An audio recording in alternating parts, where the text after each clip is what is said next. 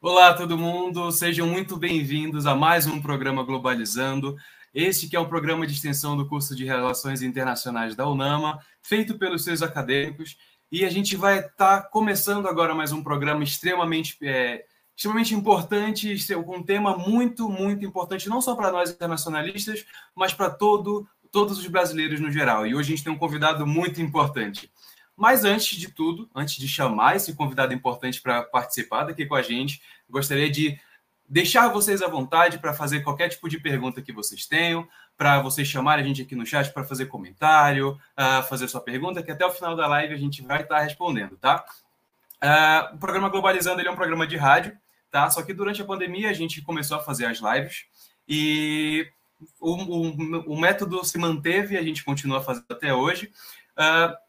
O programa de hoje é muito, muito, muito importante, mas antes de chamar o nosso convidado especial, eu gostaria de chamar as pessoas que vão me ajudar a conduzir esse programa. E eu vou começar pela Larissa Hiro Schoemberger. Ela é internacionalista formada e ela é líder da equipe de entrevistas do Globalizando. Seja muito bem-vinda, Hiro. Oi, gente, prazer. Um prazer estar aqui de novo na live, como a gente está sempre fazendo, né, dos meses e tal.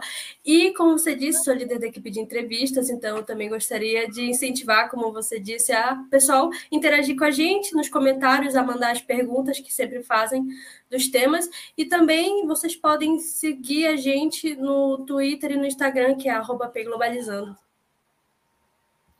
Perfeito, Hiro. Muito obrigado. E a gente vai ter também a presença ilustre da maravilhosa Nina Fernandes. Ela é membro da equipe de mídias e acadêmica do segundo semestre de Relações Internacionais. Oi, gente. Boa noite. Boa noite, Sérgio, Hiro, aos ouvintes. E vamos começar essa live maravilhosa, né? Perfeito. Seja muito bem-vinda, Nina. E, sem mais delongas, eu gostaria de chamar aqui para continuar o programa com a gente, para começar esse programa com o pé direito, o nosso querido professor Mário Tito Almeida.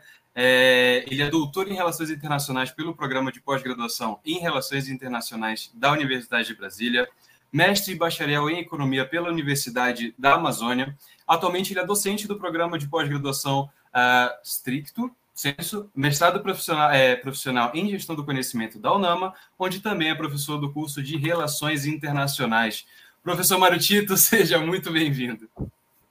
Obrigado, Sérgio. Obrigado por estar assumindo o meu lugar na apresentação, me permitindo conversar sobre um tema importante. Obrigado, Larissa Hiro, Nina Fernandes. E, assim, é um tema super relevante. Eu acho que falar desse discurso do Brasil lá na Assembleia Geral da semana passada representa refletir um pouco sobre os caminhos da política externa brasileira e quais são os cenários e perspectivas que a gente pode traçar a partir desse posicionamento, que eu diria que é novo e antigo, né? É novo porque supera um período de ostracismo do Brasil. E é antigo porque mantém uma tradição, de alguma forma, que o Brasil se posicione em alguns temas internacionais. E é um prazer estar aqui sendo entrevistado por vocês. Exatamente. O que eu costumo dizer, né? A gente tenta trazer temas que sejam importantes, óbvio, para as relações internacionais, mas não só para isso, para toda a sociedade brasileira, para todos os brasileiros. É sempre muito importante que todos estejam cientes do que estão acontecendo em todas essas reuniões internacionais, até porque, assim, o Brasil ele sempre foi, né, um exemplo no quesito de relações internacionais, com relação aos outros países. Isso eu tenho certeza que o professor Mário Tito vai comentar ao longo do programa. E eu gostaria de começar com a queridíssima Hiro, que vai dar o pontapé inicial com um conteúdo sensacional. É isso, Sérgio, é isso, professor. Então, o tema da nossa live de hoje, né, é sobre o posicionamento do Brasil na Assembleia Geral da ONU. Então, na live de hoje, a gente vai entender melhor como que isso está acontecendo. A reunião da Assembleia Geral da ONU é um evento anual onde todos os 193 países membros da organização participam da tomada de decisão para alcançar as metas do futuro como a Agenda 2030, que a gente já conhece, e as 17 ODS. Então, para a gente dar início a essa discussão, a gente pode começar com a pergunta que é: qual a meta do Brasil na Agenda 2030 sobre o governo do presidente Lula? Muito interessante, Hiro, e eu te responderia dizendo de uma novidade. a principal, eu diria que uma das metas mais ambiciosas do Brasil na Agenda 2030 com relação às ODS é exatamente algo que o presidente Lula falou no seu discurso lá na Assembleia Geral. Ele acrescentou um 18º objetivo, que foi a questão da igualdade racial. Eu acredito que esse ponto já coloca o Brasil como diferenciado no mundo, porque além dele buscar colocar em prática os outros 17 objetivos, ele coloca a igualdade racial como ponto de partida. E aqui eu acredito que traz uma novidade na agenda internacional colocada pelo presidente Lula, que é perceber que um país desigual, uma nação desigual, um mundo desigual, não consegue alcançar nenhum objetivo de desenvolvimento, quanto mais desenvolvimento sustentável. Então, eu acredito assim, né, que a gente precisa entender, o discurso do presidente Lula tinha uma linha muito clara. Qual era a linha clara? O Brasil está de volta. O Brasil está de volta não como um player qualquer. O Brasil está de volta com aquilo que ele tem de melhor. O que é que ele tem de melhor? A mediação de conflito, a negociação, a participação em organizações multilaterais, a participação em organizações internacionais, especialmente aquela de cunho social. Veja, de alguma forma, uma participação no ECOSOC da ONU, o Conselho Econômico Social, através da FAO, através da OIT, através da OMC, através da Unesco, da OMS, ou seja, na Agenda 2030, o Brasil se propõe a agir proativamente em todos os 17 objetivos do ODS, mais o 18º, mas, acima de tudo, agindo proativamente nessas organizações que vão fazer com que o Brasil, de alguma forma, consiga se diferenciar, seja do ponto de vista de políticas públicas internacionais, isso é bem interessante, mas também carreando esforços para que haja uma cooperação maior no mundo. E eu acredito que aqui tem aquilo que eu falava que é novo e antigo. E é novo porque o Brasil retoma as suas lideranças nesse campo dos direitos humanos em geral, aquilo que você está estudando, Hiro, de segurança humana. Então, discutir um pouco esses vieses de segurança humana. E isso é novo porque o Brasil retoma. E é antigo, porque historicamente o Brasil sempre pautou a sua política externa nessa ação multilateral com vistas à agenda social da ONU. Perfeito, sensacional. Olha, a gente está trazendo essa conversa de extrema importância, como eu falei anteriormente, não só para os internacionalistas, mas para todos nós. E eu estou vendo que tem algumas pessoas participando aqui da nossa live. Eu gostaria de pedir para a Elô colocar algumas pessoas que estão dando boa noite. A Iane de Paula está dando boa noite, Iane. A Stephanie, live com tema muito legal, sou apaixonada, muito obrigado. Carol Xavier também está dando boa noite. Tem mais algum comentário? Não. A gente, como eu falei anteriormente, o programa Globalizando ele é feito pelos acadêmicos de Relações Internacionais e a gente separa várias interações que ao longo do programa nós vamos passar para vocês. E agora é a vez da Nina trazer uma notícia internacional. É isso mesmo. E a nossa equipe, ela separou algumas notícias sobre a temática que a gente está abordando hoje. E uma que é muito interessante veio do portal de notícias do G1 do Brasil e reforça que o presidente Lula discursa na Assembleia Geral da ONU e é aplaudido 7 vezes em sua fala. Demonstrou indignação com os conflitos vigentes e a desigualdade socioeconômica, além de criticar os embargos econômicos impostos pelos Estados Unidos a Cuba. Ademais, o presidente também abordou a importância da preservação ambiental.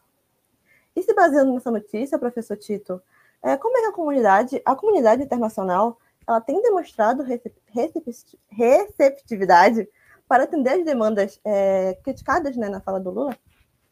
Olha só, Nina, antes de responder a tua pergunta, eu queria retornar um pouco o que o Sérgio estava falando, a Hiro colocou, que é exatamente como é que o Brasil vai se desenvolver do ponto de vista da Agenda 2030. E para todo mundo entender, a Agenda 2030, na verdade, é aquilo que o mundo se propõe, os países do mundo se propõem a alcançar até 2030. E aqui, Hiro, uma coisa eu acho bem interessante a gente discutir, tá?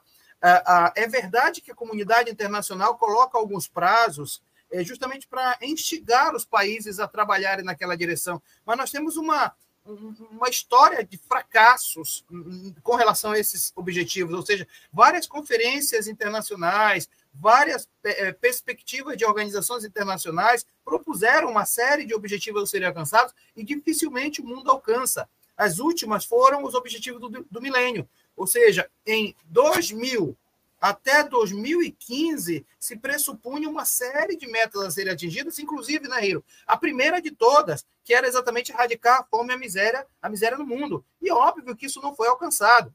Por outro lado, os ODS também se propõem 17 objetivos e vão sendo destrinchados isso em cada vez mais capilaridades, mais coisas concretas. Então, eu vejo assim, sabe? Nessa perspectiva, eu entendo, de alguma forma, que o Brasil se propõe a retomar, mas também criticar, às vezes, a lentidão nesse processo, que eu acho muito sério. Eu acredito que, agora se respondendo o que a Nina perguntou, a comunidade internacional ela pode ser dividida em dois grupos principais.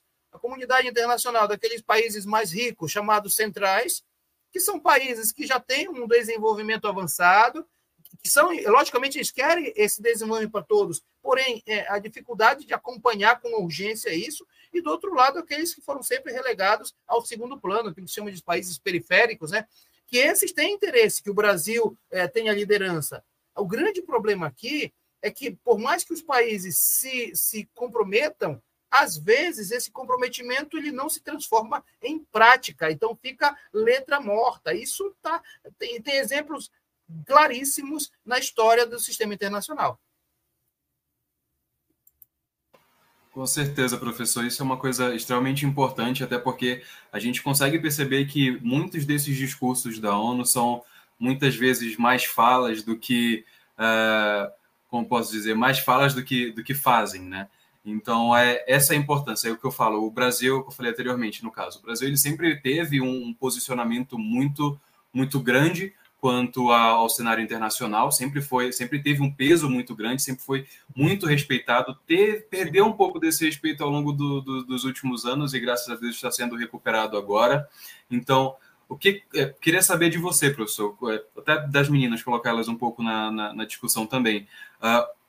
Qual é o peso de uma discussão como essa? Qual o peso de uma fala de um representante de um país num local tão importante como a Assembleia da ONU? E, professor, eu queria instigar um pouquinho mais e linkar com o que o Sérgio está falando. Quando a gente entrou nessa discussão, a gente está falando muito do retorno, porque a gente tinha uma política externa que ela desapareceu no último governo e agora está retornando. Muitos estavam dizendo que não daria muito certo, porque o Lula adotaria novamente o que ele tinha feito nos governos passados e que agora a gente está num outro momento e que aquilo não funcionaria. E eu gostaria que o senhor falasse um pouquinho para a gente, para dizer qual o seu ponto de vista de como as coisas estão indo, se elas estão ou não estão funcionando, se ele retomou aquilo daquele período e como que hoje o Brasil está se desenvolvendo dentro da política internacional. Sua pergunta é maravilhosa, Hiro. Veja, é verdade que foi falado, era um medo que se tinha de que o Lula vai apenas repetir o que fez e deu certo no passado, mas ele tem que perceber que o mundo mudou e mudou de alguma forma radical e que, portanto, aquela agenda talvez não fosse mais atender às demandas do mundo contemporâneo. Eu queria dizer umas coisas que eu acho interessante, e nós, em Relações Internacionais, estudamos bastante isso, né? Nós temos vários tipos de diplomacia. Nós temos a diplomacia, que é a diplomacia profissional, que é feita pelos embaixadores, pelos diplomatas. Temos uma diplomacia que é mais voltada à diplomacia corporativa, que é uma diplomacia feita dentro das empresas.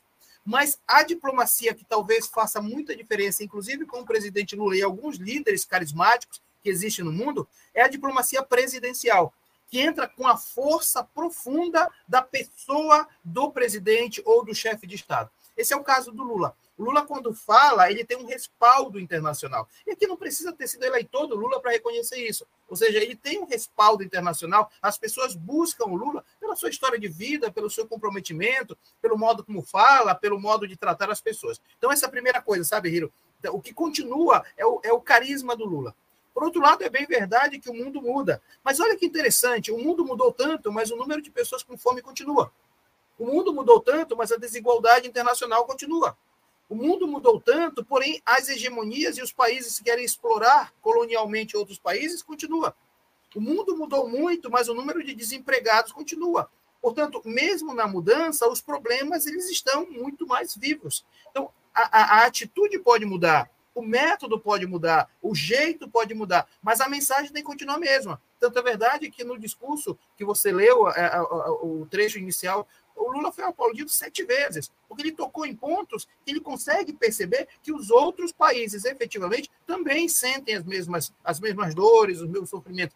Eu acredito, assim, que o Lula é muito bem recebido nesse sentido e, ao mesmo tempo, Hiro, o peso do perfil do Lula acaba gerando uma sinergia ao redor dele. Perfeito. Algumas das meninas querem falar mais alguma coisa, podemos continuar. Tem muito tempo de programa ainda, tem muitas coisas que a gente ainda pode discutir. Para você que está assistindo a gente está falando aqui sobre o posicionamento do Brasil na Assembleia Geral da ONU. E eu gostaria de passar a palavra agora para Larissa Hiro, para falar um pouquinho, para passar umas curiosidades, para colocar a gente mais inteirado sobre esse assunto. E é isso, pessoal. Então, agora como a gente modificou mais ou menos o formato que a gente faz a live, agora a gente traz algumas curiosidades. E em relação ao assunto que nós estamos falando, a gente tem algumas coisas interessantes para a gente falar para vocês. E a curiosidade que eu queria trazer hoje é: vocês sabiam que o Brasil foi um dos estados fundadores da Organização das Nações Unidas? E é isso, que foi fundada em 1945, a ONU contou com o Brasil, que se apresenta majoritariamente em uma posição de neutralidade, com o histórico vinculado ao princípio de não intervenção e busca por igualdade jurídica e diálogo. Então, professor Tito, relacionado a essa curiosidade, a gente traz uma pergunta para o senhor, que é: como a neutralidade e a busca por diálogos por parte do Brasil influenciou e segue influenciando a sua política externa? Eu diria que, mais do que neutralidade, é uma neutralidade, claro, mas eu diria que é uma posição equilibrada no sistema internacional. Vamos pegar primeiro, Hiro, ao lado, diria eu, mais econômico da história. Eu não posso, por uma questão ideológica, simplesmente dizer eu não vou negociar com fulano de tal, porque fulano de tal não pensa igual a mim, porque fulano de tal tem uma ideologia diferente da minha. Então, assim, se eu fizer isso, eu posso até estar marcando posição ideológica. Porém, tecnicamente, eu estou perdendo um parceiro comercial. Então, assim, eu não chamaria de neutralidade, mas eu chamaria de equilíbrio. Hoje de manhã eu estava dando aula para o pessoal do 6º semestre da disciplina Política Internacional Comparada e eu fiz uma afirmação que eu acho muito interessante refletir aqui também. Toda vez que um país, mas especialmente o Brasil, mas qualquer país, ele faz alinhamento automático com outro país e se nega a tecer relações com outros, isso prejudica o país que faz o alinhamento automático. No Brasil, em alguns momentos, se fez esse alinhamento automático com os Estados Unidos. Isso foi muito ruim, especialmente no governo do Eurico Gaspar Dutra, no próprio governo do Getúlio Vargas, depois que ele resolveu se aliar aos aliados na Segunda Guerra Mundial. Então, toda vez que se faz um alinhamento automático, você claramente perde o valor diplomático. Então, eu chamaria desse equilíbrio, onde você negocia com todos e assume posições que vão lhe dar vantagem no sistema internacional. Isso no campo econômico, isso está muito claro, né? Então, o Brasil vai negociar com a China e vai fazer relações com a China exatamente porque, de alguma forma, o diálogo vai influenciar a política externa. E eu coloco uma segunda coisa que eu acho importante destacar nessa situação, é que o mundo hoje, respondendo inclusive a outra coisa que foi perguntado lá no bloco anterior, hoje nós precisamos pensar no mundo enquanto também blocos de cooperação. O Lula, no seu discurso, dizia muito claramente que ele é a favor do multilateralismo. E o que é o multilateralismo, senão a conjugação de relações multilaterais com outros atores internacionais? E o Brasil se posiciona muito bem nesse campo. Por quê? Porque o Brasil voltou a agir muito forte no G20, inclusive o presidente Lula é hoje, o Brasil é o presidente do G20. O Brasil se posicionou muito bem nos BRICS, inclusive é presidente dos BRICS. O Brasil se posicionou muito bem como líder do G77. Não nos esqueçamos que o Lula, antes de ir para Nova York, reuniu em Cuba e já fez as primeiras relações com o G77, que é o grupo de países que não estavam alinhados, nenhum nem a outro. O Brasil se posiciona assim. O Brasil se posiciona claramente com os Estados Unidos naquilo que interessa ao Brasil. E o Brasil também se relaciona com a União Europeia naquilo que é necessário. Então, eu diria que é um equilíbrio que não perde nenhum tipo, não fundamenta compromissos com ninguém, mas, ao mesmo tempo, respeita os acordos que foram estabelecidos. Professor, e a gente pode perceber que, como as pessoas dizem que tomamos um posicionamento neutro, significa que normalmente a pessoa está se isentando de escolher algum partido. Mas a gente pode perceber que nas falas que o Lula fez, por exemplo, na guerra da Rússia contra a Ucrânia, enquanto ele não estava escolhendo partido, ele não estava sendo necessariamente... a partir da minha visão, e o senhor pode discordar e a gente pode debater aqui, mas eu não enxergo como ele sendo neutro e isento, porque ao mesmo tempo que ele não estava se posicionando e apoiando os dois lados, ele estava criticando os lados, dizendo que, em vez de tomarmos esse tipo de atitude, a gente pode resolver de outras formas, formas um pouco mais diplomáticas. Então, como que o senhor enxerga? O senhor acha que o Brasil ele se mantém neutro e, assim, de certa forma, isento, ou que ele toma esses posicionamentos que seriam mais corretos, que considero mais corretos, né, de chegar e conversar ao invés de escolher um lado e dizer que o outro está errado? A gente sabe que é tudo muito mais complexo que isso.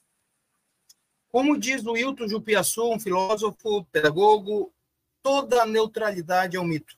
Existe um mito de neutralidade, ninguém é neutro.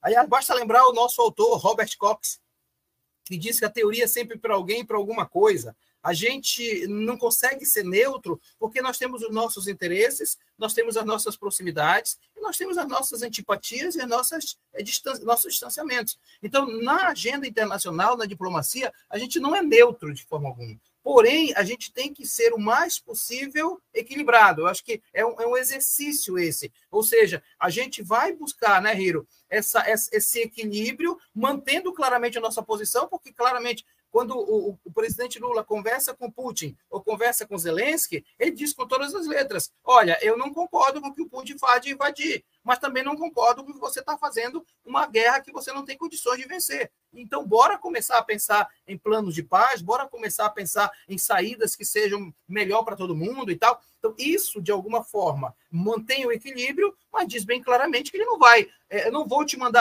armas e nem vou dizer claramente para o Putin que eu estou do teu lado. Então, é uma forma de você se posicionar que te mantém como possível mediador de conflito, né? Esse sempre foi, né, o papel do Brasil, internacionalmente falando, né? Nunca foi de eu vou te dar apoio militar, eu vou te dar apoio desse jeito, e sempre foi do gente, calma, vamos respirar, vamos sentar, tomar um cafezinho para conversar e tentar resolver. Esse foi sempre o papel do Brasil e, como eu falei... Sérgio, inclusive, com relação a isso, é bem interessante, porque quando o Brasil foi instado, inclusive pelos Estados Unidos e a União Europeia, para fornecer armas, o Brasil disse, munição, o Brasil disse não, porque fornecer munição já era se posicionar. E o Brasil queria se manter equilibrado do ponto de vista da mediação para dizer, não, eu não fiz nada, eu estou aqui apenas para conversar com vocês. É isso.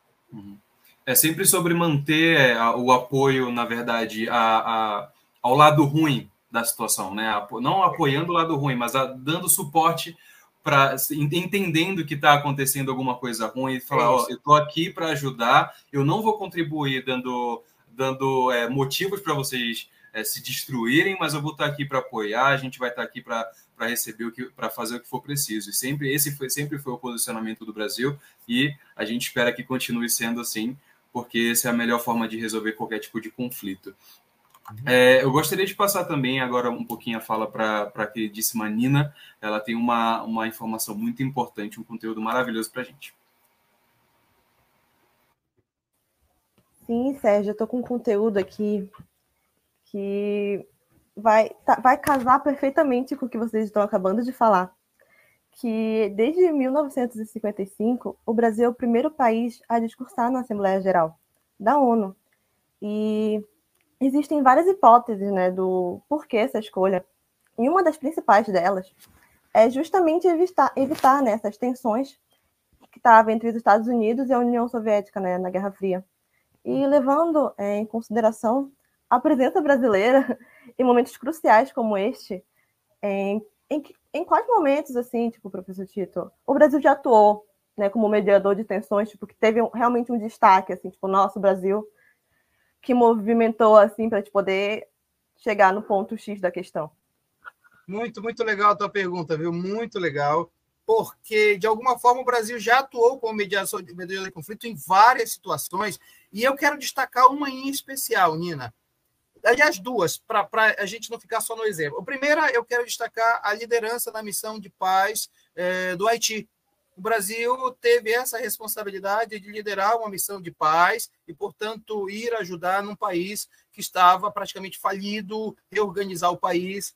E é óbvio que aqui, né, Nina, nós, em Relações Internacionais, questionamos bastante os resultados dessa atuação, não exatamente do Brasil como país, mas dos líderes que foram para lá, os generais que comandavam a MINUSTA, acabaram, tiveram, de alguma forma, algum problema na condução, com acusações de corrupção, acusações de abuso de todo tipo e tal, mas o Brasil estava lá representando e liderando essa coalizão da missão de paz. Mas eu queria destacar mesmo o papel do Sérgio Vieira de Mello, que, aliás, o Lula fez questão de citar logo no início do seu discurso. O Sérgio Vieira de Mello, para mim, é um modelo muito acabado, muito bem posto da diplomacia brasileira. Porque o Sérgio Vieira de Mello trabalhou diretamente na mediação de conflitos e na questão do Alto Comissariado das Nações Unidas para os Refugiados. Então, de alguma forma, ele trabalhou nessa perspectiva de mediação de conflitos, indo em lugares totalmente perigosos, mas conseguindo conversar com as pessoas de ambos os lados para tentar daí encontrar soluções que pudessem ser melhor para aqueles que estavam sofrendo. Eu queria ressaltar aqui, primeiro, que o Lula fez essa citação. Segundo, o Sérgio Vieira de Mello é um diplomata brasileiro que colocou efetivamente o Brasil em situações muito bem de destaque, inclusive porque conseguia ser uma pessoa de respeito. Então, formado na Escola Brasileira de Diplomacia, ele conseguia colocar em prática essas ações que estão, inclusive, consignadas na Constituição Federal do Brasil, no artigo 4º. E um terceiro exemplo que me vem à cabeça agora é o exemplo de Rui Barbosa, que, apesar de não ter trabalhado em uma ação diretamente ligada à ONU, o jurista Rui Barbosa, ele vai ser o grande nome do Brasil no Tribunal de Haia, no Tribunal Penal Internacional, onde ele vai brilhar como um grande jurista, ele vai, a partir das suas reflexões jurídicas, conseguir mediar uma série de conflitos. É por isso que o apelido do Rui Barbosa era Águia de Haia, era exatamente o grande cara que fez a esse Tribunal Penal Internacional, que julga crime de guerra, poder ser o mais isento possível, de modo tal que isso foi o resultado da ação brasileira na mediação de conflitos. Inclusive, professor, gostaria de pedir para a Elo colocar uma pergunta que fizeram agora aqui no chat, tá? Que tem um pouco a ver com isso, mais voltado para a resolução da ONU, né? Boa noite, o Davi Souza está dizendo. Como pode ser avaliado o papel da ONU na resolução da estabilidade global e gestão de conflito? Está sendo eficiente? Professor, muito interessante a pergunta do Davi, porque a Nina falava agora há pouco no fato do país, o Brasil, ser o primeiro a discursar na Assembleia Geral da ONU. Veja, o Brasil é o primeiro, tem várias teorias, como ela mesma falou, mas o Brasil ganhou essa distinção porque naquele momento em que se buscava entender quem vai fazer o primeiro discurso, era plena Guerra Fria. Então, os países estavam divididos em quem seguia os Estados Unidos e quem seguia a União Soviética. E aí o Brasil já aparecia como o país equilibrado entre duas posições. Então o Brasil foi escolhido. E como sempre o Brasil se destaca nesse ponto. Agora, por que a ONU acaba sendo um elemento importante dentro desse processo? Bom, eu costumo dizer sobre a ONU que é ruim com ela e pior sem ela. Instâncias de agenda internacional que têm arenas decisórias que possam garantir resultados que não seja guerra serão sempre muito bem-vindos. Mas eu preciso dizer até para o nosso telespectador que, de alguma forma, a ONU ela era herdeira de uma experiência fracassada, que foi a Liga das Nações. E a Liga das Nações ela fracassou depois da Primeira Guerra Mundial por alguns motivos muito claros. O primeiro é que não se colocaram na Liga das Nações os derrotados na guerra, em especial a Alemanha. Os Estados Unidos, que tanto lutaram para ter a Liga das Nações, ficaram de fora porque mudou a questão interna do país, eles não fizeram. E depois uma luta intensa para ver quem garantia lugar no Conselho de Segurança. O fato é que a Liga das Nações fracassou. A ONU, ela nasce a partir desse fracasso, tentando não repetir os erros e, portanto, garantir. Olha só que primeira lição, viu, Davi? a ideia de que a ONU nasce sem excluir os perdedores da guerra. Ao contrário, inserindo-os nessa dinâmica de garantir paz e segurança internacional. Eu acho que foi o primeiro acerto da ONU. O segundo acerto da ONU foi fazer com que ela não tivesse apenas e tão somente um viés de segurança, de defesa, mas, acima de tudo, garantisse uma agenda social. Eu acredito que essa ideia do ECOSOC garantiu, inclusive, Davi, que a ONU permanecesse firme, não obstante o Conselho de Segurança estar travado durante a Guerra Fria. Então, a FAO, a OMS, a Unesco, a OIT, que são as Big Four, as quatro grandes, elas continuaram agindo mesmo durante a Guerra Fria. Eu acredito que a ONU conseguiu garantir estabilidade global e gestão de conflitos atendendo uma agenda social. E eu disse numa aula, isso depende da minha tese de doutorado também, lá onde há fome, existe guerra. E lá onde existe guerra, haverá fome. Então, uma relação direta de causa e consequência da fome com a guerra. Então, quando você tenta diminuir o problema da fome, indiretamente, tu estás impedindo de ter conflito. Então, vejam como há uma relação da agenda social com a agenda de segurança. Então, nessa perspectiva, a ONU ela acaba sendo ainda um instrumento interessante. Agora, isso também estava presente na fala do presidente Lula.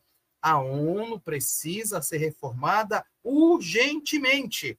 Ou seja, a ONU, especialmente o Conselho de Segurança, ele espelha os polos de poder daquele momento do final da Segunda Guerra. 80 anos quase depois, a gente não pode achar que os mesmos detentores de poder são os mesmos atualmente.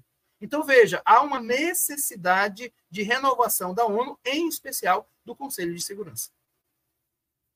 E eu ia até lhe instigar, né? Só acabou respondendo a pergunta que eu queria fazer, trazendo a polêmica que a gente sempre tem de a ONU. É ineficaz? Ela é eficaz? Ela está cumprindo com o seu papel? Ela precisa de uma reforma? Ela precisa de uma reforma no órgão em si ou nas suas particularidades?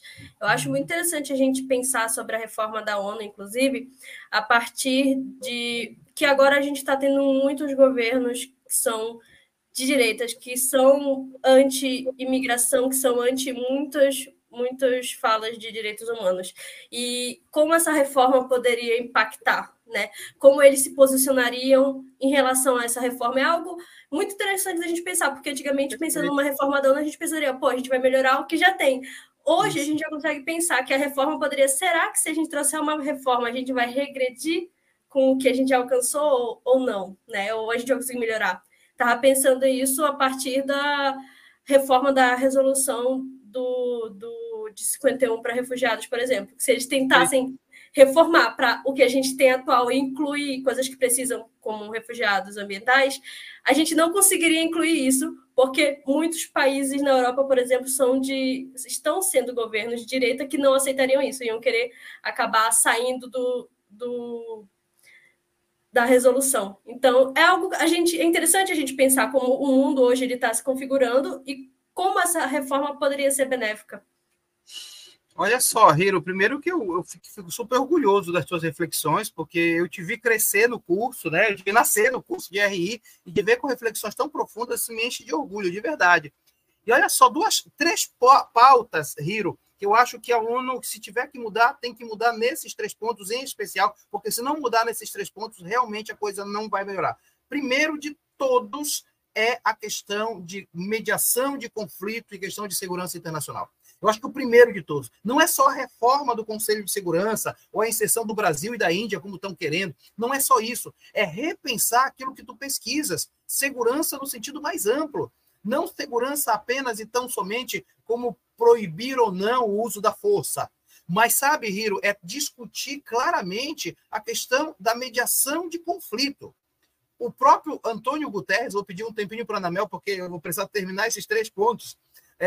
Veja bem, o próprio Antônio Guterres disse com todas as letras: a ONU falhou na prevenção da guerra da Rússia-Ucrânia.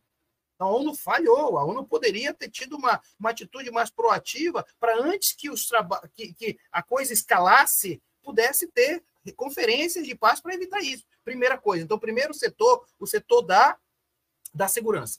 O segundo é isso que você falou agora, a questão dos refugiados, que é uma chaga no mundo hoje. Os refugiados continuam morrendo. No Mediterrâneo, em especial, veja a tragédia de Lampedusa desses dias, a ONU está paralisada no que se refere à questão dos refugiados, seja no atendimento humanitário dos refugiados pelos países membros, mas seja também na ideia de atacar as causas, portanto, garantir que esses países que estão em situações graves sejam atendidos pela comunidade internacional. Então, o segundo ponto, a questão dos refugiados. A ONU não pode continuar paralisada como é. E a terceira, que também decorre do pensamento do Antônio Guterres, que o Lula falou no discurso dele, é a questão ambiental. Nós já estamos sabendo, né? Nós não estamos mais no período de aquecimento global. Nós estamos no período de ebulição global. O próprio Guterres disse que o mundo está começando a abrir as portas do inferno, no sentido do calor que vocês dois estão sentindo em São Paulo, nós que estamos sentindo aqui em Belém. Isso, e todas as catástrofes, mostrou que o tempo já passou. Se a ONU não levar a sério o comprometimento do papel dela, independente, viu, Hiro? Independente se os países estão seguindo ou não o governo de direita ou esquerda, a ONU precisa encontrar mecanismos para que sejam cumpridos aquilo que foi escrito. Afinal de contas, você, a Nina e o Sérgio sabem que o princípio básico do direito internacional está consolidado num tratado, e o princípio qual é dos tratados? Pacta sunt servanda. Você assinou, você tem que cumprir. Então, tecnicamente, a ONU teria algumas ferramentas. O problema é que, internamente, a própria ONU acaba se gerando dificuldade na implementação disso. Perfeito, professor, perfeito. É exatamente isso que você falou, né? Parar de começar a vingar e ser precavido. Parar de querer agir depois que a coisa aconteceu, ou só remediar e ficar ali naquele lado, e passar a enxergar uma forma de... ajudar antes do problema acontecer. Isso é uma coisa que está faltando bastante na ONU, é uma coisa que a gente tem tentado encontrar uma solução até hoje. Gostaria de passar a fala agora para a queridíssima Hiro, que tem uma notícia sensacional para a gente. Antes de eu falar a notícia, eu tenho que dizer que uma crítica, apesar de, né, sou a favor da ONU, mas eu acho que eles têm que parar de ficar adiando esses projetos, 2030, 2050, porque não alcançou 2030, e fazer com que eles alcancem as metas. Porque não adianta colocar metas e não alcançar, porque aí acontece o que as mudanças climáticas estão acontecendo, a gente nunca vai conseguir resolver essa problemática. Mas aí, então, vamos agora para a notícia e que a gente tem, que ele vem do jornal Al Jazeera, do Catar, diz assim: Lula adverte sobre os riscos de golpe na Guatemala durante seus discursos nas Nações Unidas, sendo respondido pelo até então presidente do país, Alejandro Diamatei. Acho que é assim que se pronuncia. Então, a partir disso, citar a situação política delicada da Guatemala, ela, citando isso, tem forte influência nos Estados Unidos, pode significar uma nova forma de fazer política internacional sem aceitar o neocolonialismo pelo sul global. Isso daí é outra fala bem polêmica, né, professor? Responda para a gente. Se eu fosse espremer o discurso do Lula e tirar algumas palavras-chave, uma delas é relação sul-sul, ou sul global, ou protagonismo do sul global. Porque se você destrinchar o discurso dele, muita coisa que, de alguma forma, foi colocada por ele, mostra claramente a perspectiva de romper com esses processos coloniais. Veja, o que aconteceu, o que está acontecendo no Gabão agora, e que pode acontecer em outros países da África, não é outra coisa senão uma tentativa de superar o colonialismo. A França está retirando seu embaixador e seus cidadãos exatamente porque a condição ficou muito difícil lá. Mas veja, Hiro, você levanta uma coisa importante. A relação sul-global, ela não é uma relação apenas e tão somente economicista. E aí eu pego a ideia dos BRICS. Alguns dias antes da Assembleia Geral da ONU, da reunião da Assembleia Geral da ONU, houve a reunião dos BRICS. E aí, na reunião dos BRICS, foi aprovada a inserção de 6 novos membros, além dos 5 que já são originários: Brasil, Rússia, Índia, China e África do Sul. Foi aprovada a entrada da Argentina, da Arábia Saudita, da Etiópia, do Egito, dos Emirados Árabes Unidos e do Irã. Se eu fosse pegar isso aí, Hiro, foi a aula que eu dei hoje de manhã para a turma da ELO, eu disse assim, há uma composição muito clara. De um lado, o G7, países ricos do norte do mundo. Do outro lado, os BRICS, países periféricos e semiperiféricos, para usar a expressão do Wallenstein, periféricos e semiperiféricos, que representam o sul do mundo. Então, há uma disputa assim, de poder nessa perspectiva. Ao mesmo tempo, essa perspectiva de poder estabelece, Hiro, Sérgio e Nina, algo que o diplomata estadunidense Henry Kissinger já dizia, que uma nação que dominar a energia e a produção de alimentos domina o mundo. Se eu for pensar nessa ótica, o Brasil se posicionou, está muito bem posicionado. Por quê? Porque ele está com o BRICS, que representa quase a totalidade dos países da OPEP, Organização dos Países Exportadores do Petróleo. Para dar 100%, falta muito pouco, inclusive a Venezuela. Então, a produção de energia está muito mais com o BRICS ampliado. Na produção de alimentos, não precisa nem falar. O Brasil praticamente domina todo o mercado de produção de alimentos, além da Rússia, né, além da participação da China. Então, se você for perceber, os BRICS posicionam-se, do ponto de vista da disputa hegemônica, como o sul do mundo, entrando na dinâmica de dominar também alguns processos internacionais. É lógico que isso também representa uma ajuda para aqueles que estão começando, tipo a Etiópia. A Etiópia está fazendo o que lá? A Etiópia está lá porque também pode ser estratégico para ter a África cada vez mais próxima. Então, Hiro, assim, o discurso do Lula levanta uma questão que é super atual, confronta criticamente os países mais ricos e, ao mesmo tempo, coloca o dedo na ferida. Se continuarmos com esse tipo de dinâmica, o primeiro que vai sofrer é o planeta, então a gente precisa repensar um pouco isso. Eu acho isso muito interessante. Professor, o senhor acha que essa tática utilizada pelo BRICS de aceitar esses outros países para compor o grupo seria uma forma de tentar mudar mais ou menos a dinâmica que acontece entre o sistema internacional que a gente tem hoje? A gente tinha uma dominância muito grande entre os Estados Unidos e China e tinha aquele embate. Agora entra o BRICS tentando mudar isso daí, apesar de o Lula ter dito que ele não tem intenção de mudar nada, que não era para tentar conseguir poder ou influência, era apenas para poder melhorar ali o conjunto do grupo. Sim, como o senhor entende esse posicionamento que ele está tomando? Eu vejo que ele está tentando, na surdina ali, fazer alguma coisa e aos poucos mudando, né? Fazendo com que as pessoas não percebam, mas a gente viu que os países denominados como países de primeiro mundo, França e Estados Unidos, não gostaram dessa movimentação, né? Essa é uma coisa bem delicada, viu, Hiro? Porque, de alguma forma, o Brasil ele se posiciona claramente numa perspectiva de sul global, mas, ao mesmo tempo, ele também não fecha as portas para outras alianças, desde que sejam positivas para ele. Lembre que o Brasil, ele se reuniu, o Lula se reuniu com o Biden, e foi muito interessante, porque a gente tem que olhar a relação do Brasil com os Estados Unidos agora, a partir das eleições lá nos Estados Unidos no próximo ano. Foi muito emblemático que a conversa do Lula com o Biden foi sobre a questão de direitos trabalhistas. E ontem, hoje, o Joe Biden estava lá no meio dos grevistas, com o megafone na mão, dizendo que ele estava de acordo com os grevistas e tal. E foi uma fala do Lula para o Biden, presidente, vai lá no meio dos trabalhadores e tal. Então, assim, o Brasil ele se posiciona com aquelas pautas que ele acha importante. O Brasil, Hiro, nunca vai disputar a questão do hard power. Vamos combinar. Ele não vai disputar armas, ele não vai disputar bases militares, ele não vai disputar hard power.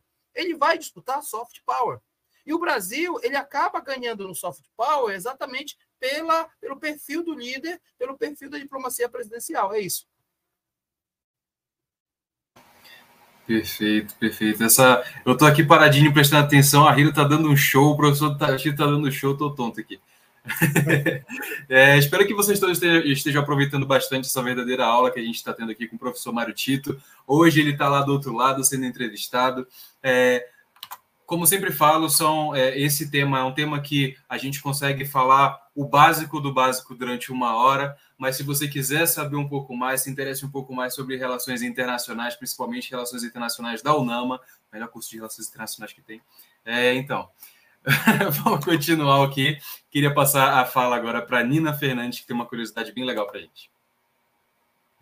Gente, eu tô caladinha aqui, mas vou só repetir o que o Sérgio acabou de falar. É porque o professor Tito e a Hiro estão dando uma aula, aí eu tô tipo, anotando tudo, porque eu tenho resenha para fazer. Aí já estou coletando aqui informações. E falando em informações, eu tenho uma aqui para trazer para vocês. Você sabia que uma diplomata brasileira teve papel fundamental na elaboração da Carta da ONU? Exatamente. A Berta Lutz, que foi cientista e diplomata, integrou a delegação brasileira na conferência que fundou as Nações Unidas, em 1945. A Berta também teve papel fundamental na inclusão da igualdade de gênero na Carta da ONU. E levando em consideração essa curiosidade que eu acabei de trazer, professor Tito, quais são as políticas, né, do Brasil que visam aumentar a isenção de mulheres na diplomacia brasileira e garantir, né, a participação de mulheres diplomatas na Assembleia das Nações Unidas? Eu acho, e aqui é uma fala profundamente lamentosa, porque eu acho que a representatividade feminina ainda é muito pequena. As mulheres estão em número muito pequeno, seja na ONU, seja na diplomacia brasileira, apesar de que tenha aumentado muito o número de mulheres diplomatas no Itamaraty. Mas em cargos de direção ainda falta caminhar bastante. E isso vem ao encontro exatamente de uma discussão, inclusive a gente faz isso com a professora Brenda nas Relações Internacionais, a ideia clara de que relações internacionais é profundamente machista ainda, é profundamente patriarcal. A nossa área... Ela tem, na sua origem, visões muito masculinas. E, nesse sentido, agora que está se despertando para proposições de teorias e de autoras e de diplomatas que possam olhar do ponto de vista de quem foi silenciado por muito tempo. Então, tecnicamente, eu acredito que ainda falta muito para alcançar essa representatividade, sabe, Nina? Porque, de alguma forma... ainda, não só o Brasil, mas vários países ainda têm dificuldade, claras, em fugir, em sair dessa perspectiva de uma diplomacia feita por homens. E com aqueles estereótipos todos, né? Aquele homem que é o bruto, aquele homem que, de alguma forma, pensa mais na guerra, aquele homem que, de alguma forma, quer medir, quase que psicologicamente, freudianamente falando, medir a sua capacidade pelas armas. Então, nessa perspectiva, nós ainda estamos vendo, né, essa liderança. Por exemplo, quem é o presidente da China? Quem é o presidente da Rússia? Quem é o da Ucrânia? Quem é o do Brasil? Apesar de que no Brasil tinha uma mulher e tiraram ela, num golpe até hoje mal explicado que o próprio Supremo já definiu que foi. Então, tecnicamente, ainda falta muito. Porém, eu acredito muito, de verdade, Nina, nos sinais que estão aparecendo. No nosso curso de Relações Internacionais, do qual você faz parte, a grande maioria de alunos é de mulheres. Então, nós temos mais alunas que alunos. E isso, tecnicamente, já cria uma massa crítica, uma massa pensante, uma massa que postula coisas. Nós recebemos na UNAMA, no semestre passado, uma diplomata que veio divulgar o concurso do Rio Branco, e ela tem dito também, estamos criando um grupo de mulheres diplomatas, porque isso gera uma pressão, gera uma resistência, gera grupos críticos. E eu acredito, Nina, que se continuar assim, fatalmente, nós homens vamos ter que nos relegar, claro, a um papel sucedâneo, substituto, porque tecnicamente isso vai alcançar. Eu ainda vejo uma lacuna muito grande, mas que as perspectivas são positivas. E, professor, além dessa diplomata que foi na UNAMA, a palestra que ela deu, quando a gente estava em período de pandemia, a professora Brenda convidou uma outra diplomata para participar do Genere e conversar com a gente sobre questões de diplomacia e segurança. Então, um ponto muito positivo que, além dos professores maravilhosos, fazem minha propaganda da UNAMA aqui, além dos professores maravilhosos do curso de RI da UNAMA, eu me sinto muito honrada de ter feito parte desse curso, de ter estudado, porque no oitavo semestre a gente tem uma matéria de gênero e relações internacionais que a professora Brenda ministra, então ela traz muitas autoras feministas, muitas mulheres, a gente tem teoria queer, e eu vejo que isso não é ensinado dentro de, assim, não é muito ensinado. No mestrado eu converso com o pessoal e eles não tiveram essas matérias, eles não conhecem muitas autoras. Então, é uma coisa que a gente ainda traz. Quando a gente estava tendo matéria de guerra no mestrado, porque é a minha linha de segurança, um dos pontos que a minha colega levantou foi isso. A gente sentiu falta de ter autores femininas falando sobre guerra. Não teve nenhuma. Nenhuma. Então, isso é um desfalque que eu sinto na maioria dos cursos de RI no Brasil e que na UNAMA a gente teve o prazer de conhecer. É muito bom ver esses autores e ver as perspectivas dela, principalmente dentro das linhas de guerra, que também é majoritariamente masculina. Exatamente. Exatamente. Isso eu queria também enaltecer um pouquinho a nossa querida Brenda. Ela, com o grupo Genere, ela é assim... Qualquer pessoa passa a entender todos os aspectos de relações internacionais, seja pela aula dela de cultura, seja participando no Genere. Então, é de uma importância gigantesca que eu não consigo mensurar. A professora Brenda é maravilhosa. O curso de Relações Internacionais da UNAMA é maravilhoso por isso. Vamos continuar, vamos passar já para o próximo bloco. A gente vai... Eu vou chamar agora a queridíssima, maravilhosíssima Larissa Hiro para falar um conteúdo bem legal para a gente.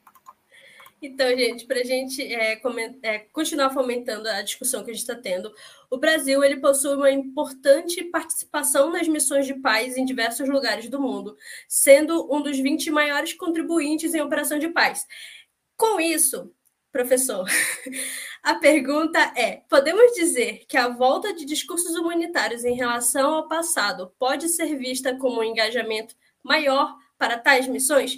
E vou acrescentar uma pergunta pessoal, que quando eu vi essa pergunta eu fiquei aqui meio que me questionando e dizer que o Brasil se posicionando, ele se posiciona de forma neutra dentro das relações internacionais, da sua política externa, mas o Brasil ele é um dos países que mais contribui nessas operações chamadas missões de paz.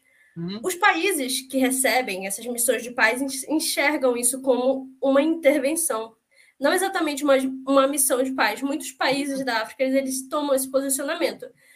A gente pode dizer que o Brasil ele realmente é neutro dentro do seu posicionamento, porque a gente vê essa diferença, né? Ele se diz neutro e acaba participando das missões que ele considera benéfico e considera que está ajudando, mas isso é realmente uma ajuda? Hiro, e também tem pergunta no comentário, professor, que ajuda a complementar aqui também. Pois não. Hello? Exatamente. A Elo vai colocar aqui para a gente. O Marcelo Freitas está perguntando. Boa noite. Qual tem sido a posição formal da ONU em relação aos golpes militares na África? Então, deixa eu tentar responder isso com o tempo que a Mel vai me dar. Olha só. Hiro, a primeira coisa que eu preciso dizer para você, que já sabe disso, para a Nina, que vai saber disso, e para o Sérgio, que já sabe disso, é que missões de paz não estão consignadas na Carta de São Francisco. Não existe em nenhuma parte da Carta de São Francisco, que é o tratado que criou a ONU, a ideia de missões de paz. Ou seja, foi um arranjo que a ONU criou, por quê? O capítulo 6 fala de mediação de conflitos. O capítulo 7 fala de uso da força. Mediação de conflito, como o Acnur, falamos do Sérgio Vieira de Mello, e capítulo 7, o uso da força, o Conselho de Segurança autorizando o uso da força com coalizões. Mas não havia a ideia de missão de paz. Acontece que durante a Guerra Fria, o Conselho de Segurança estava parado por causa do poder de veto dos membros permanentes. Então, precisava resolver problemas de países que estavam com problemas internos. E aí tem o grande desafio, Hiro, que vem a tua pergunta. Os problemas são internos. E o Marcelo me pergunta sobre a questão dos golpes militares na África. São questões internas. E aí vem o grande problema. O Gabão é membro da ONU? É. O Haiti é membro da ONU? É. Ruanda é membro da ONU? É. Então, são esses países que pedem as missões de paz. Veja, não é que a ONU diz agora eu vou intervir lá no Haiti porque está com problema, não. O próprio Haiti, como membro efetivo da ONU, pede ajuda da ONU. E a ONU não pode ir só como mediação de conflito porque não é entre países, é internamente. E a ONU não pode como coalizão para autorizar o uso da força porque não é um conflito entre países. Então, é uma figura nova. Então, o que a ONU encontrou de saída? Criou resoluções, repito, que não estão na Carta de São Francisco, para fazer uma missão de paz. O que é uma missão de paz? Uma missão de paz é uma ação que é coordenada, ela é multidisciplinar, ela é liderada pelo exército de um país, e aí ele leva não só soldados, mas leva também assistentes sociais, engenheiros, economistas, cientistas políticos, para criar uma força-tarefa multitransdisciplinar para ajudar a reconstruir o país. Então, primeiro, Hiro, o país ele solicita. Então, não há que se falar aqui de intervenção da ONU à revelia do país. Agora, é óbvio que o país internamente ele está dividido. Então, o representante legal pede, mas o que está questionando aquele representante legal vai reclamar. Essa é a primeira coisa. A segunda coisa é a missão de paz. Segundo, é a execução dela. Eu acabei de falar, a missão de paz, tecnicamente, se agido de acordo com aquilo que é preconizado, cara, resolveria de alguma forma os países. Porque vai lá com ajuda e tal, babá. Demora, mas dá certo. O problema é que essas missões de paz acabam se desvirtuando. Relatos graves, como eu já falei no início da nossa transmissão, né? Acabam empanando o sucesso das missões de paz. Nós temos a missão de paz de Ruanda, por exemplo, foi um problema sério também. Então, assim, nós temos um problema muito grande com as missões de paz, mas elas foram uma solução encontrada a pedido dos países para resolver a questão.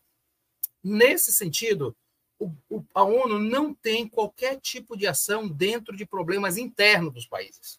E esse é uma fragilidade da ONU, Hiro, porque o Gabão tendo um golpe militar, a deposição do Muammar Gaddafi lá na Líbia, ou então um problema para tirar o Zelensky ou não da Ucrânia, ou um golpe contra o Putin, ou um golpe contra a presidente Dilma, por mais que tivesse a força democrática, isso, na verdade, acaba sendo um problema que a ONU não pode se meter. O caso do Peru, Hiro, que está trocando de presidente a cada mês, estou exagerando, claro, mas a ONU não pode fazer nada. Então, assim, são os impeditivos da ONU que não pode entrar exatamente na soberania.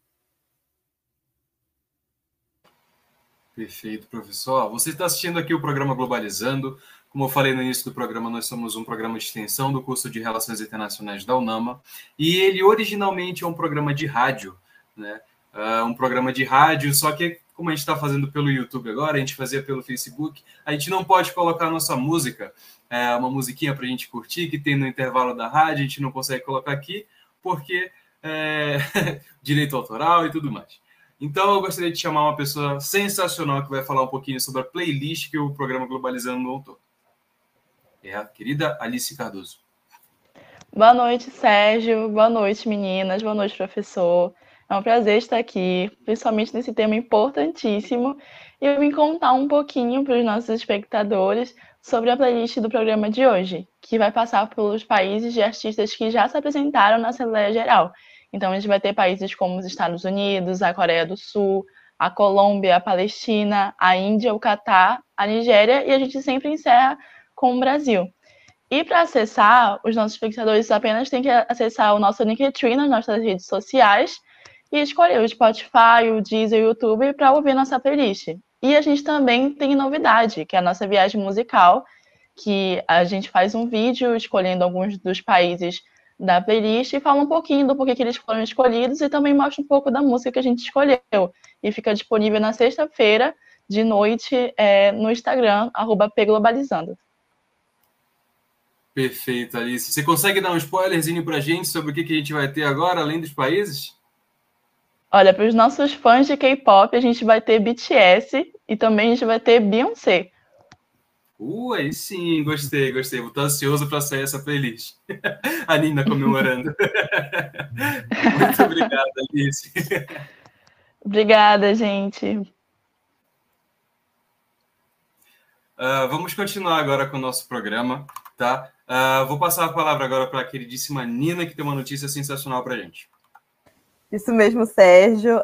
A notícia que eu estou trazendo agora veio, né, do jornal South China Morning Post da China. O presidente Lula diz que organizações ocidentais falham com nações em desenvolvimento e defende a expansão do BRICS como uma força que trabalha por uma economia global mais equitativa. E considerando a notícia abordada por mim agora, professor Mário Tito, como a expansão do BRICS pode ser um meio para o Brasil contornar, né, a hegemonia das organizações ocidentais em sua política externa? Nina, eu falei um pouco antes do programa, no início do programa, mas é interessante a pergunta porque a gente tem que olhar os BRICS não como os salvadores da pátria. A gente tem que ir devagar com a andor que o santo é de barro, porque há uma diferença muito grande entre os países, não vamos negar. Não vamos negar também que a China pode usar também os BRICS como trampolim para aumentar a sua influência no mundo. Isso ninguém está negando. Aliás, em relações internacionais, a gente nunca nega que os países têm seus interesses. O problema é o que eles fazem com esses interesses. Então, a China pode estar usando, sim, os BRICS como trampolim, como também a Índia, que tem 1 bilhão e 400 milhões de habitantes e está usando os BRICS também para se projetar, como a Rússia também, como o Brasil. Então, assim, nós olhamos para os BRICS como algo em construção, dá uma perspectiva muito interessante, porque são economias que algumas vezes se complementam, e sim, e respondendo a tua pergunta, eles se confrontam com a hegemonia dos Estados Unidos. Também da aula de hoje, eu disse o seguinte: enquanto que o G7 é sul global e é norte global e os BRICS ampliados é sul global, nós temos uma coisa diferenciada com o norte global, com o G7, que é a OTAN.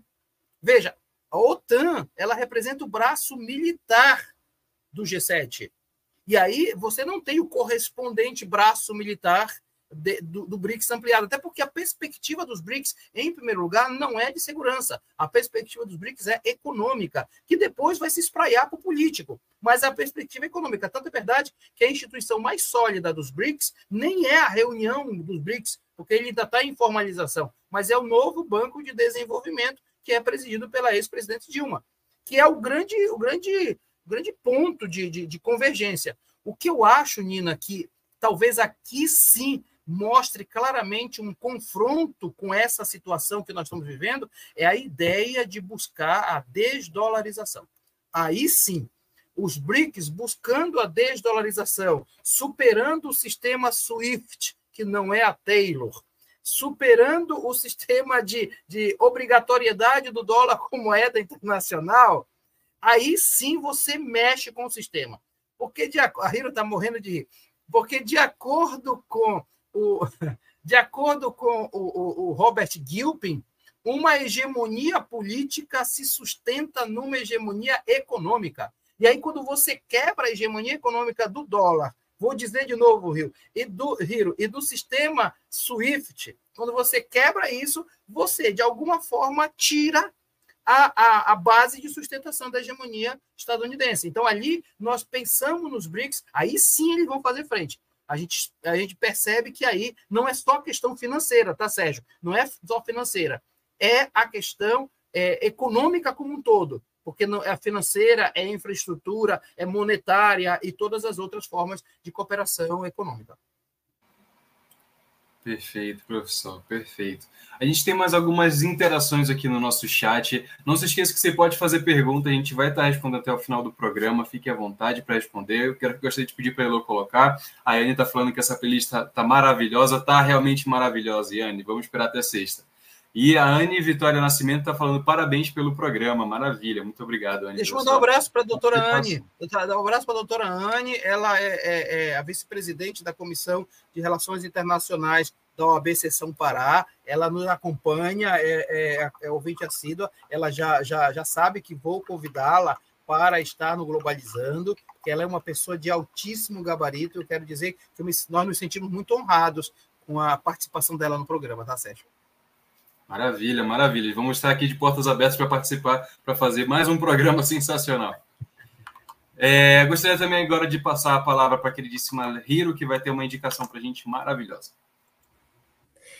É isso, gente, para finalizar esse nosso último bloco. E complementando ainda mais o tema que a gente está trazendo aqui hoje, a gente tem o Globes Indica, onde a gente traz sugestões de filmes, de livros que vocês podem estar buscando, lendo, assistindo, para ajudar com que esse tema possa, né, fluir melhor para vocês o entendimento. Então, a dica de hoje é do livro O Homem que Queria Salvar o Mundo, uma bibliografia de Sérgio Vieira de Mello, de Samantha Power. A obra literária traz a bibliografia de Sérgio, diplomata brasileiro que atuou como alto funcionário da ONU, além de relatar a vida de um homem fascinante, discute também o futuro das relações internacionais. E a partir disso é notório a importância do legado do Sérgio e, com base nisso, como a sua carreira e a sua vida contribuíram para o desenvolvimento das relações internacionais e para a promoção da diplomacia brasileira. Hiro, eu conversava com o professor Dalvison Lopes, e ele que é amigo, assíduo, inclusive, do Globalizando, ele me falava, fez 20 anos da morte do Sérgio, né? E nessa ocasião, a lembrança que ele me deixou muito clara foi que o Sérgio serve de modelo para os diplomatas mais jovens. E é interessante como isso, mesmo em períodos sombrios, como foram os últimos 4 anos, a gente percebeu a seriedade da formação dos nossos diplomatas. É reconhecida no mundo todo, em especial aqui no nosso continente sul-americano, a seriedade da diplomacia brasileira. O Sérgio Vieira de Mello é fruto dessa seriedade da nossa diplomacia. E eu e o queridíssimo e saudoso professor William participamos várias vezes, de reuniões chamadas Conferência de Relações Exteriores, que nós éramos chamados como pesquisadores de relações internacionais para reunir com diplomatas. E em 2 ocasiões, uma em Brasília e uma no Rio de Janeiro, foram convidados diplomatas de outros países aqui, da Bolívia, do Peru, do Chile e tal. E era unânime, impressionante, era unânime os diplomatas de outros países elogiarem o modo como o Brasil preparava os seus diplomatas. Então, assim, falar de Sérgio Vieira de Mello é falar de um ser humano maravilhoso, e aqui nós não estamos endeusando ele, ele teve seus problemas sim, mas assim, um ser humano dedicado totalmente à causa dos mais necessitados. E eu acredito que aqui eu posso dizer isso, né? Quem faz relações internacionais, está assim porque quer ganhar dinheiro, porque quer ganhar status, mas acima de tudo tem que pensar naqueles que menos têm possibilidade no mundo para trabalhar em função deles, porque é para isso que existe exatamente o sentimento de empatia com a humanidade, né? Perfeito, professor, perfeito. A gente sempre tem que trazer também uma coisa muito importante não só de relações internacionais, mas principalmente da UNAMA, essa paixão que vocês, professores, transmitem para a gente, de sempre falar, não só pegar um autor e falar, olha, esse autor fala isso, mas vocês conseguem demonstrar para a gente, vocês conseguem ensinar para a gente o que o autor queria transmitir com o conhecimento. Não só chegar e passar aqui, olha, essa teoria é isso, essa teoria é aquilo. Vocês explicam e exemplificam para a gente. Então, aproveitar esse tempinho aqui para agradecer mais uma vez a você, professor Mário Tito, por todo esse conhecimento que você passa, não só como professor, mas como um grande amigo que você é, e a todos os professores da UNAMA. Vocês são essenciais para a nossa formação e para a nossa vida. Pessoal, estamos chegando ao fim de mais um programa Globalizando. Gostaria de agradecer muito a participação de todos vocês que participaram enviando perguntas, comentários, todos vocês que desejaram boa noite. Esse programa foi um programa muito importante, né? Como eu falei, não só para relações internacionais, não só para internacionalistas, mas para todo o Brasil, para todo brasileiro que precisam estar dentro de todas essas situações internacionais que acontecem. Relações internacionais não é só dentro da faculdade e principalmente fora dela. Eu gostaria muito de agradecer a você, professor Mário Tito, de novo, por ter participado dessa live.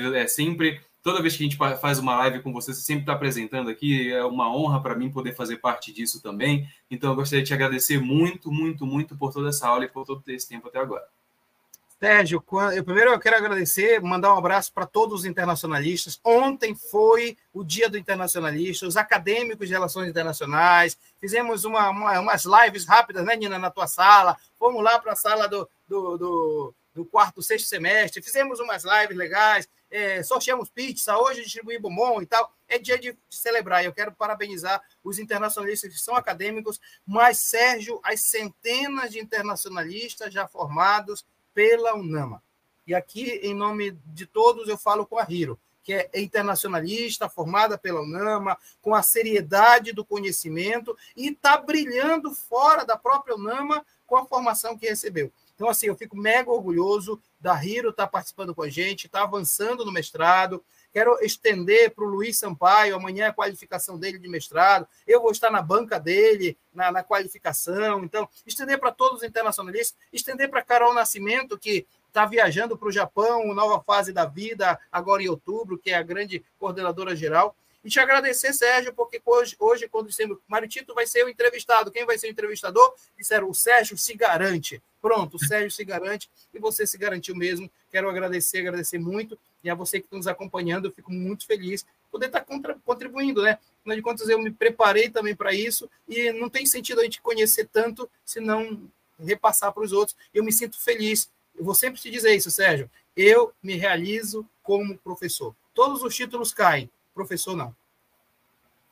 Maravilhoso, professor. Muito obrigado pelas suas palavras. Gostaria também de agradecer a quem me ajudou a conduzir esse programa, a nossa queridíssima Larissa Hiro. Gostaria também de ceder também meu agradecimento por essa amizade que você tem, você é uma pessoa maravilhosa, muito obrigado pela companhia de hoje. Eu que agradeço, a live de hoje foi sensacional, o tema a gente pode continuar discutindo sobre outros âmbitos da ONU, porque é um tema que não se esgota, principalmente agora na situação que vivemos, com as mudanças climáticas, inclusive, professor, no próximo programa a gente podia, né, encaixar alguma coisa em relação a isso, seria perfeito. Agradeço muito, gente, é muito bom sempre participar dos programas do Globalizando, e é nóis. Muito obrigado. Eu gostaria também de agradecer a Nina Fernandes, que também ajudou a conduzir esse programa. Você foi maravilhosa, Nina. Obrigada, Sérgio. Obrigada, professor Tito e Hiro, por estarem me apoiando na minha estreia como locutora da live. Parabéns. Estou muito feliz de poder estar aqui, não só tipo, com uma pergunta, vai rápido, já vai, mas tipo, poder estar literalmente participando, contribuindo. E eu só queria fazer um pequeno adendo. Eu achei muito bonito a forma que o professor Tito acabou de falar dos seus alunos, dos internacionalistas, dos mestrados, dos doutores. E eu fico, assim, me imaginando, assim, quando for a minha vez, assim, vai ser muito...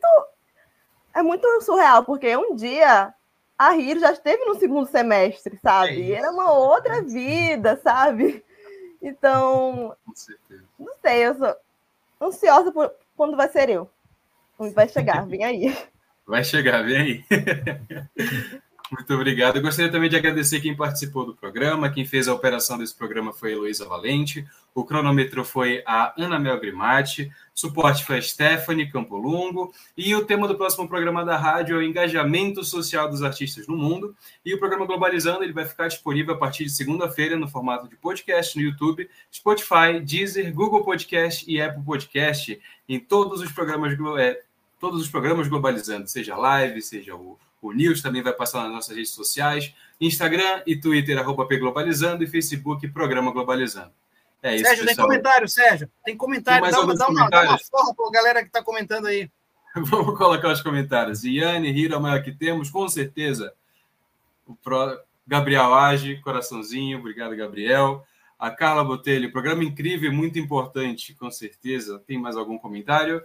Acho que temos alguns ainda. A Anne Vitória também colocou aqui. Obrigado, professor, sempre aprendendo muito com o programa. E é isso, pessoal. Muito obrigado por tudo. Boa noite e até mais.